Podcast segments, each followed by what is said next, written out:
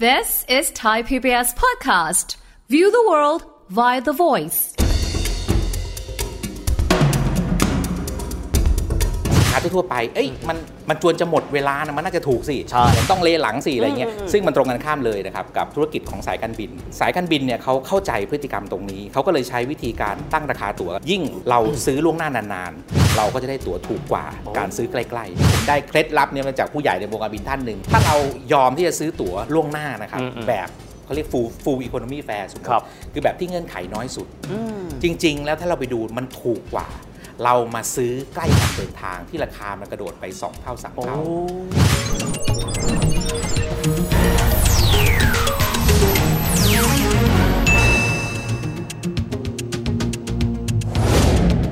สวัสดีครับท่านผู้ชมครับ ยินดีต้อนรับเข้าสู่รายการเศรษฐกิจติดบ้านนะครับ ผมเชื่อว่าในยุคนี้นะครับ เรื่องการเดินทางด้วยเครื่องบิน เป็นเรื่องค่อนข้างปกติไปแล้วสำหรับสังคมสมัยนี้ แต่บางทีเราอาจจะไม่เข้าใจนะครับว่าโครงสร้างราคาตั๋ว บางทีราคาก็อาจจะค่อนข้างแพง บางทีเดี๋ยวก็มีโปรโมชั่น 0%บางทีสายการบินบอกว่าราคาเนี่ยสูงสูงๆแต่ว่าตัวเองขาดทุน น่าสนใจมากครับว่าโครงสร้างของค่าโดยสารหรือว่าตั๋วเครื่องบินนี้เนี่ยตกลงแล้วมันประกอบไปด้วยอะไรกันบ้าง ยิ่งท่ามกลางบรรยากาศนะครับเรื่องของราคาพลังงานผันผวนในโลกช่วง 2 ปีนี้ หลายคนยิ่งมีคำถามเยอะแยะเข้าไปใหญ่เลย วันนี้มาไขข้อข้องใจประเด็นเหล่านี้นะครับกับแขกรับเชิญของเราท่านเป็นหัวหน้าศูนย์วิจัย และการบริการนะครับวิชาการด้านการขนส่งทางอากาศนะครับภาควิชาวิศวกรรมการบินและอวกาศ คณะวิศวกรรมศาสตร์ มหาวิทยาลัยเกษตรศาสตร์ ดร นวทัศน์ก้องสมุทรอาจารย์สวัสดีครับ สวัสดีครับคุณวิทย์ครับ อาจารย์ครับผมว่าทุกคนเนี่ยเห็นตั๋วแล้วก็จะงงนะ ครับ บางทีตั๋วแพงๆนะ บริษัทขาดทุน อืม บางทีมี 0%ก็มีโปรโมชั่นกันอยู่ อืม ปกติแล้วโครงสร้างของราคาตั๋วเครื่องบินหนึ่งใบมันประกอบด้วยอะไรบ้างครับอาจารย์ ครับ คือถ้าหลักๆเลยนะครับสามตัวแรกที่ถือว่าเป็นก้อนใหญ่ที่สุดเนี่ย ตัวแรกก็คือค่าน้ำมัน อืม ทีนี้ค่าน้ำมันก็ขึ้นกับว่าเขาบินไกลบินใกล้ อืม ยิ่งบินไกลมากเท่าไหร่ ค่าน้ำมันก็จะมีสัดส่วนมากขึ้นนะครับ ตัวที่2เขาเรียก ownership cost ก็คือต้นทุนความเป็นเจ้าของเครื่องบิน อืม ไม่ว่าเขาจะซื้อเครื่องหรือเช่าเครื่องก็แล้วแต่นะครับ เป็นก้อนที่สองที่ใหญ่มาก ก้อนที่สามก็คือเรื่องของการ maintenance โอ้ นะครับเครื่องบิน และสุดท้ายอ่าจริงๆคือยังมีอีกหลายตัวนะครับ แต่ว่าตัวที่ใหญ่เป็นอันดับ 4 ก็คือเรื่องของต้นทุนพนักงานเนี่ยครับสตัวเนี้ยหลักๆที่ที่ทำให้ราคาตั๋วมันอาจจะเปลี่ยนแปลง แล้วก็ความสามารถในการบริหารงานต้นทุนของแต่ละสายการบินก็ไม่เท่ากัน ถ้าสายการบิน low cost เขาก็มีความสามารถที่เขาซื้อเขาซื้อเครื่องบินผมเรียกซื้อเป็นเข่ง อ้าว ซื้อ ครับ ที 200 ลำอ่าเพราะฉะนั้นแน่นอนซื้อ 200 ลำเนี่ยได้ถูกกว่า ต้นทุนต่อลำ เขาเชื่อว่าใช่เชื่อว่าถูกกว่าซื้อปลีกเนี่ย ครับ อย่างน้อย 40-50%เป็น อืม ต้น ต้นอย่างเงี้ยเขาก็จะมีวิธีในการบริหารที่จะทำให้ราคามันต่างกัน ด้วยความสามารถในการบริหารต้นทุน 4 ตัวเนี้ย โอ้โหอาจารย์ทีนี้เนี่ยสมมุติว่าเราเลือกสายการบินเนาะ ครับ สมมุติว่าจะไปต่างประเทศแล้วก็ ครับ ที่ว่าจะมีก็จะมีสายการบินแห่งชาติเรา สายการบินอื่น ครับ จริงๆแล้วก็เส้นทางเหมือนกันเนาะ ครับ แต่ทำไมราคามันถึงไม่เท่ากันครับอาจารย์ ถ้างั้นผมต้องขออนุญาตเปรียบเทียบเป็น 2 ลักษณะก่อนนะครับคุณวิทย์แบบแรกคือแข่งกันแบบหมัดต่อหมัด คือบินตรงเหมือนกัน อ่า เช่นถ้าเป็นกรณีการบินไทยอ่ะสมมตินะครับบินไปลอนดอนเนี่ยก็อาจจะต้องเทียบกับ British Airways อ่า แต่โอเค พอเราไปเทียบกับ British Airways กับบินไทยถูกกว่า ถ้าเรา อ๋อ ถ้าเราไปดู British Airways นะครับ อ๋อครับ แต่กรณีหมัดหมัดคล้ายๆหมัดต่อหมัดเหมือนกัน แต่เขาได้เปรียบขาแรกก็คืออย่าง EVA Air EVA อืม เพราะจริงๆ ถ้าเราไปดูไฟล์กลุ่มแบงคอกลอนดอนเนี่ยเขาบินมาจากไทเป โอ้เขาจะผู้โดยสารมาต้นทางก่อน ใช่ใช่เหมือนรถสองแถวถุนมองง่ายๆนะ อ่า ก็มีแล้วแต่ว่าเขาเขา รับผู้โดยสาร เขามี สองจุด แวะหนึ่งจุดอ่าหมัดที่ 3 คือขาขากรุงเทพกับลอนดอนเนี่ย ครับ อเราแข่งกับสายการบินที่บินแวะที่จุดศูนย์กลางของเขา ครับ ก็คือพวก Middle East แคลิพวกสายการบินตะวันออกกลางทั้งหมด อืมอืม เพราะฉะนั้นการที่เขาบินไปแวะที่เขาเนี่ยไม่ว่าจะเป็นอาบูดาบีไม่ว่าจะเป็นโดฮาเนี่ยนะครับมันทำให้เขาสามารถรวมผู้โดยสารเรานึกถึงคนไปลอนดอนเนี่ยไม่ได้มีจากกรุงเทพอาจจะมีจากจาการ์ตาจากสิงคโปร์จากทุกที่ในแถบนี้ เขาก็บินมาจากทุกประเทศไปที่โดฮา อ่า แล้วเขาก็เอาไปรวมกันใส่สมม ครั ติ บ เครื่องลำใหญ่ๆ ใส่ 380 บินโดฮาลอนดอน ต้นทุนต่อที่นั่งเนี่ยยิ่งเครื่องยิ่งใหญ่เท่าไหร่นะครับ ครับ ต้นทุนต่อที่หน่วยเนี่ยมันจะถูกลงไปอีก เพราะฉะนั้นเขาก็สามารถจะทำให้ให้ให้ขายราคาถูกกว่าเราได้ ครับ ครับ อาจารย์ผมมาอีกส่วนกันบ้าง เวลาที่คนซื้อตั๋วจะบอกว่า ซื้อก่อนแล้วถูก หรือซื้อใกล้แล้วถูก เราจะงงนะ เอ๊ะเราควครรับ จะบริหารจัดการยังไง ครับ แล้วก็จองทีไรเต็มทั้งปีทั้งชาติเลย มันเกิดอะไรขึ้นครับอาจารย์ ครับอันเนี้ยเป็นเป็นประเด็นที่ที่ต้องบอกว่า ความเข้าใจของคนเราอาจจะมองว่าสินค้าทั่วๆไป เอ้ยมันมันจวนจะหมดเวลานะมันน่าจะถูกสิ ใช่ เหมือนต้องเลหลังสิอะไรเงี้ย อืมอืม ซึ่งมันตรงกันข้ามเลยนะครับกับกับกับธุรกิจของสายการบิน เพราะอะไรเพราะว่าเราต้องนึกถึงสภาพความเป็นจริงก่อน คนที่ซื้อตั๋วใกล้เดินทาง แปลว่าเขามีความจำเป็นต้องเดินทาง หรือ ม บางทีเขาทราบเร่งด่วนเขาต้องเดินทาง เพราะฉะนั้นโดยธรรมชาติของคนกลุ่มเนี้ยทางการบินเรามองว่าเป็นกลุ่มที่เขาเรียกภาษาอังกฤษคือ willingness to pay คือความเต็มใจจ่ายสูง โอ้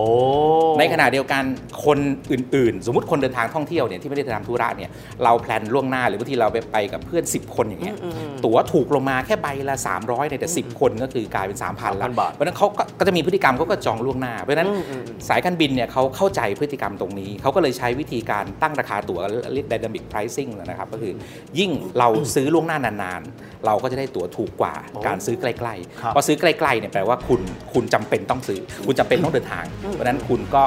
แต่ก็เข้าใจว่าคนจำเป็นต้องเดินทางบางครั้งก็ไม่ได้มีกำลังซื้อนะครับนั่นก็เป็นเหตุให้ช่วงนี้เราจะได้ยินเหตุการณ์อย่างนี้บ่อยเพราะว่าโดยพฤติกรรมแล้วสายการบินเขาบอกเลยตั้งแต่หลังโควิดมาเนี่ยเขาพบพฤติกรรมที่คนเปอร์เซ็นต์ของคนที่ซื้อใกล้วันเดินทางเยอะขึ้นอย่างมีนัยสำคัญ แตกต่างจากช่วงก่อนโควิด เพราะฉะนั้นเปอร์เซ็นต์คนที่คนที่วที่ที่ที่รู้สึกว่าโอ้ยมันแพงก็เลยเยอะขึ้น เพราะว่าเขาอาจจะไม่ได้รู้ข้อเท็จจริงเนี้ยว่ายิ่งซื้อใกล้วันเดินทางนะตั๋วมันจะแพงขึ้นครับครับ อาจารย์ในช่วงโควิดที่ผ่านมาต้องบอกว่าคนไม่ได้บินเนาะ ครับ เพราะเปิดการบินขึ้นมาปั๊บเนี่ยที่เขาเรียกว่า pent up demand คือไม่ได้บินมานานอัดอั้น ครับ แล้วก็ตูมเดียวราคาก็แพงมาก ๆ เลยอาจารย์ ครับ มองดินามิกของเรื่องราคาตั๋วบินในช่วงเวลาแบบนี้ ครับ กับอนาคตอันใกล้ยังไงบ้างครับ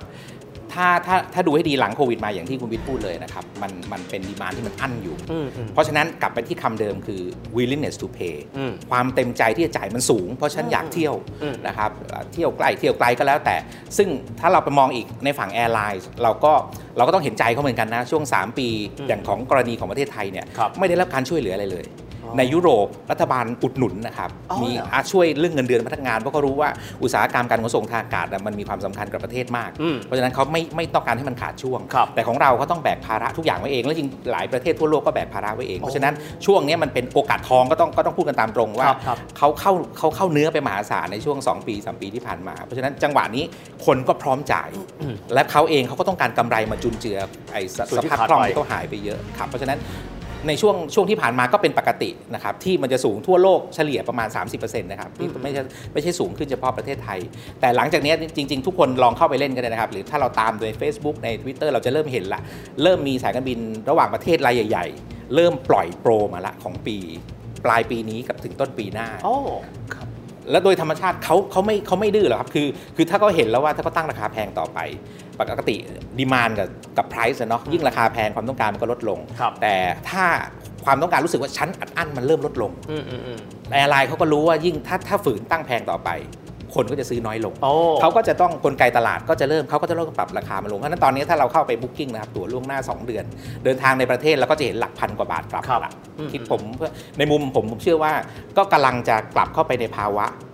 ปกติ อืมอืม สำหรับเส้นทางต่างประเทศ ครับ ส่วนเส้นทางในประเทศต้องเรียนคุณวิทย์ว่าก่อนโควิดเนี่ยประเทศไทยไม่ปกตินะครับ อ๋อ ประเทศไทยเราตั๋วเครื่องบินเดินทางในโดเมสิกเนี่ยถูก ถูกในระดับที่ทุกแอร์ไลน์เจ๊งหมด มันคือเกิดสงครามราคา ถ้าเราพอจำได้เราลองไปเสิร์ชข่าวก่อนหน้าโควิดนะครับ แอร์ไลน์เจ็บเจ็บมากในเส้นทางภายในประเทศ เพราะฉะนั้นคือผมเชื่อผมเชื่อว่าการปรับตัวครั้งเนี้ยก็ต้องดูต่อไปอะครับว่าสงครามราคาจะกลับมาอีกไหม ครับ ถ้ากลับมาอีกเราก็อาจจะได้เจอราคาตั๋วถูกๆ มากๆ เหมือนก่อนโควิด โอ้ แต่ผมก็คิดว่ามันมันไม่ดีกับตลาดในในมุ ครั ม บ นั้นนะนะครับ แต่ว่า อืม ผมก็คิดว่าโดยรวมโดยรวมก็คิดว่าจะถูกลงกลับสู่ภาวะปกติใน ผมเชื่อว่าไฮซีซั่นปลายปีเนี้ยวินเทอร์ซีซั่นเนี่ยราคาตั๋วน่าจะเริ่มลงมาละ อ๋ออ๋อ ครับครับ ครับ อาจารย์ผม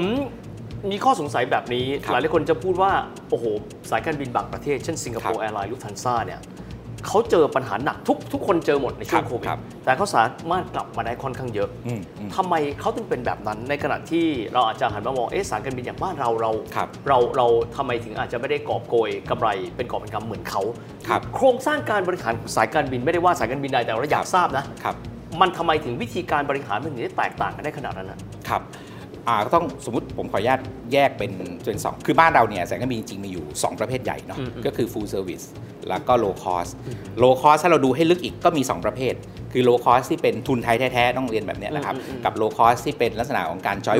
ร่วมทุน venture ต่างประเทร่วมศทุนกับต่างประเทศ ราะฉะนั้นถ้าเราดูให้ดีเนี่ยในสายการบินกลุ่ม คือคือถ้าเราดูงบการเงินไตรมาสที่ผ่านมาเนาะนะครับเราก็จะเห็นว่าเกือบทุกแอร์ไลน์เริ่มมีกำไรแล้วที่เป็นบริษัทจดทะเบียนนะครับแม้แต่การบินไทยเองก็กำไรเยอะมาก อืม นะครับจริงๆ ถ้ามองภาพเนี้มันก็เป็นภาพเดียวกับกับกับทั่วโลก อืมอืม เพราะว่าอย่างที่เราคุยกันเมื่อสักครู่ว่าราคาตั๋วมันแพงกว่า อืม ยุคปกติมาก ครับ ในขณะที่ต้นทุนเองถึงแม้ว่าบางตัวเช่นเรื่องของน้ำมันก็แพงกว่า แต่ถ้าเราไปไปเจาะลึกๆเนี่ยผมเชื่อว่าเงื่อนไขาการจ้างของหลายสายการบินตอนเนี้ยครับเปลี่ยนไป อ๋อ เขาสามารถจะมีต้นทุนเรื่องบุคลากรถูกกว่าเดิม อ๋อนึกออกอืม ซึ่งซึ่งถามว่าดีกับลูกจ้างไหมมุมลูกจ้างอาจจะบอกว่าโอ้ไม่ดีเลย อืมอืมอืม แต่ถ้าในมุมธุรกิจมันก็คือมันก็คือวิธีการบริหารเพื่อให้เขามีความสามารถในทางกำไรมากขึ้น เพราะฉะนั้นผมผมมองว่า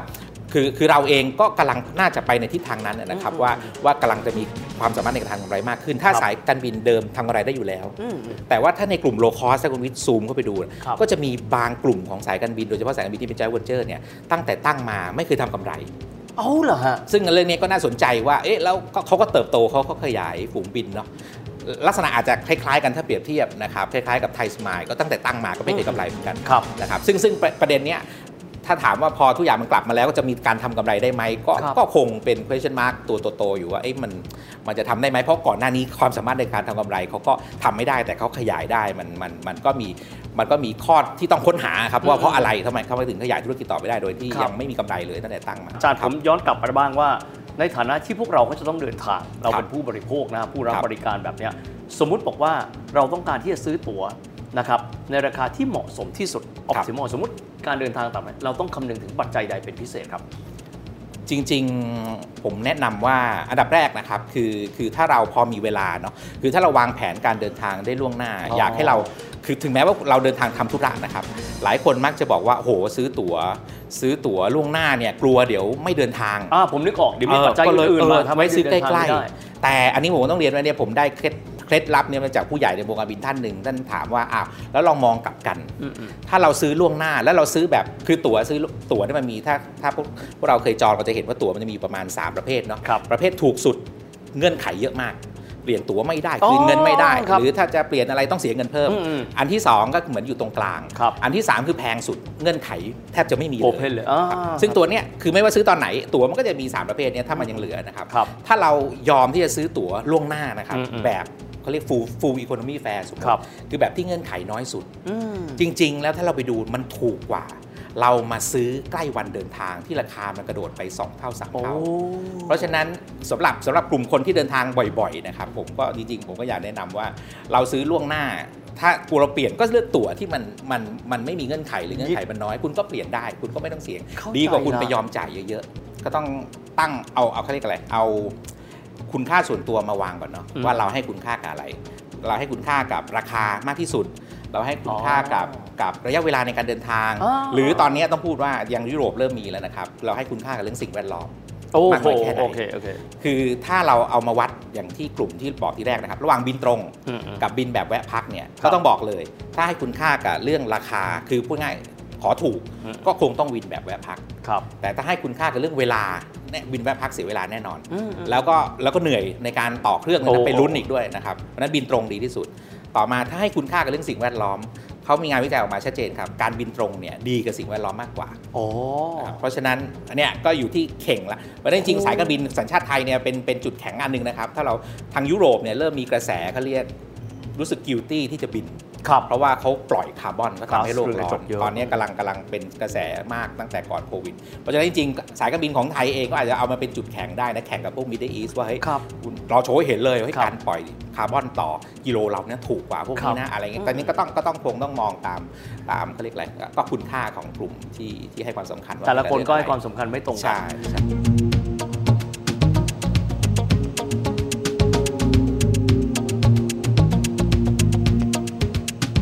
อาจารย์ครับหลังจากโควิด -19 แล้วอาจารย์มองว่าตอนเนี้ยอุตสาหกรรมการบินกลับมาเป็นปกติสักกี่เปอร์เซ็นต์แล้วครับ ถ้าในโดเมสติกเนี่ยนะครับ โดยในบ้านในบ้านเราตอนเนี้ยประมาณ 90%ละ โอ้ เกือบจะ เหรอครับ กลับมาเท่าบ โดเมสติกนี่คือภายในประเทศ ภายในประเทศ เนี่ยนะอาจารย์ ใช่ครับ เกือบจะเข้ากับเท่ากับ 2019 แต่ว่าถ้าเป็นระหว่างประเทศเนี่ยอยู่ที่ประมาณ 70%ซึ่งอย่างที่คาดการณ์กันเนี่ยว่าสิ้นปีอ่าวินเทอร์เนี่ยนะครับปลายปีเนี่ยนะครับ ก็คือโดเมสติกน่าจะเริ่มเกิน จริงๆ หลายภูมิภาคเนี่ยเกินกว่า 2019 ไปเรียบร้อยแล้วนะครับประเทศไทยนี่เราอาจจะได้เห็นตัวเลขมากกว่า 2019 แล้วสำหรับ อื โด ม เมสติกแต่ว่าในอินเตอร์ก็อาจจะปริมๆใกล้กับ 2019 แต่ปีหน้าเนี่ยเขาเชื่อว่าจะจะเท่าเดิมแล้วก็แล้วก็ถ้าไม่มีเหตุการณ์อย่างอื่นมามามาดึงไว้นะครับ ก็จะโตไปกว่าเดิม อืม ครับ ชัดเจนมากอยากคุยกับอาจารย์เยอะๆ โดยเฉพาะอย่างยิ่งเลยนะครับ เรื่องของการที่ในอนาคตคนคนคนคงจะบินกันเยอะขึ้นนะครับ แล้วอุตสาหกรรมการบินบ้านเรานี้เนี่ยควรที่จะ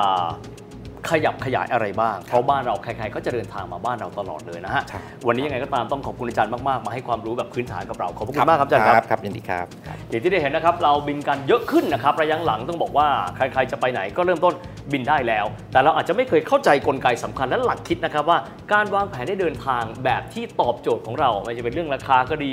นะครับเรื่องของความสะดวกสบายก็ดี เราต้องวางแผนอย่างไร วันนี้เป็นประโยชน์มากๆเลย ยังไงก็ตามวันนี้เวลาหมดลงแล้วนะครับและพบกันใหม่โอกาสหน้าสวัสดีครับ